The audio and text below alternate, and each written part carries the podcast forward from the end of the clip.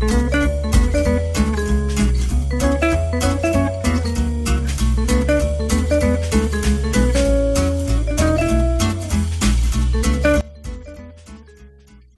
Daily'den hepinize merhaba. Ben İlkan. Bugün sesli odalardaki seslerle ilgili yani Clubhouse ve Twitter Spaces türü odalarla ilgili ilgi çekici bir haber var.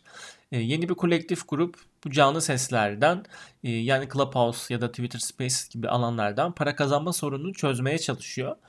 E, öncelikli olarak teknoloji ye odaklanacak bir grup sunucu bu ortamlarda kaydedilen birçok sohbeti toplayacak ve toplanan akışta da reklam yayınlamayı planladıkları ortak bir podcast RSS'i başlatacaklar. Yani bu sesleri e, bir podcast altında toplamayı planlıyorlar.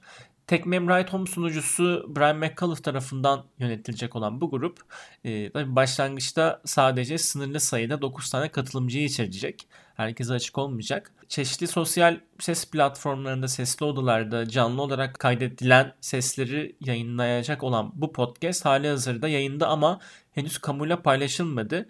Ama ismi Space Guest. Muhtemelen yakında da duyurulacaktır. Katılan herkes e, canlı seslerini burada yayınlayabilecek ve yapılan reklam satışlarından da kar edebilecek.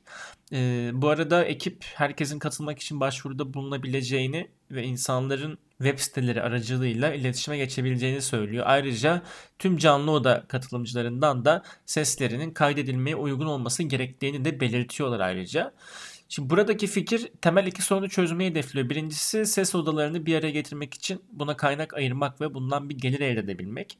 İkincisi de pazarlama ile ilgili. Yani bireysel bir podcast başlatmak evet kolay ama pazarlama kısmı zor ve dinlenmek için de büyümek gerekir.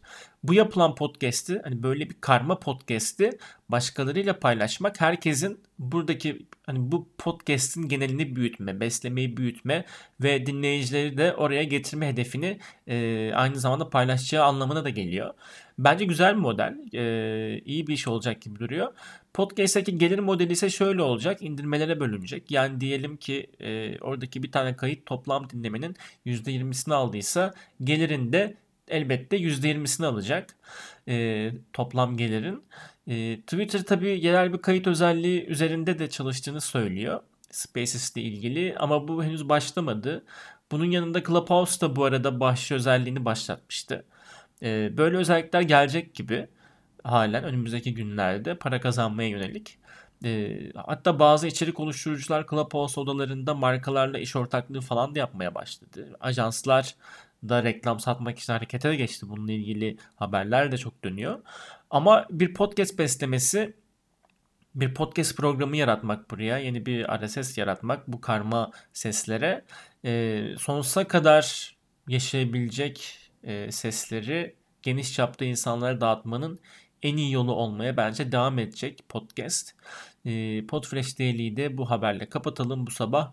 Yarın haftanın son gününde tekrar görüşelim. Hoşçakalın.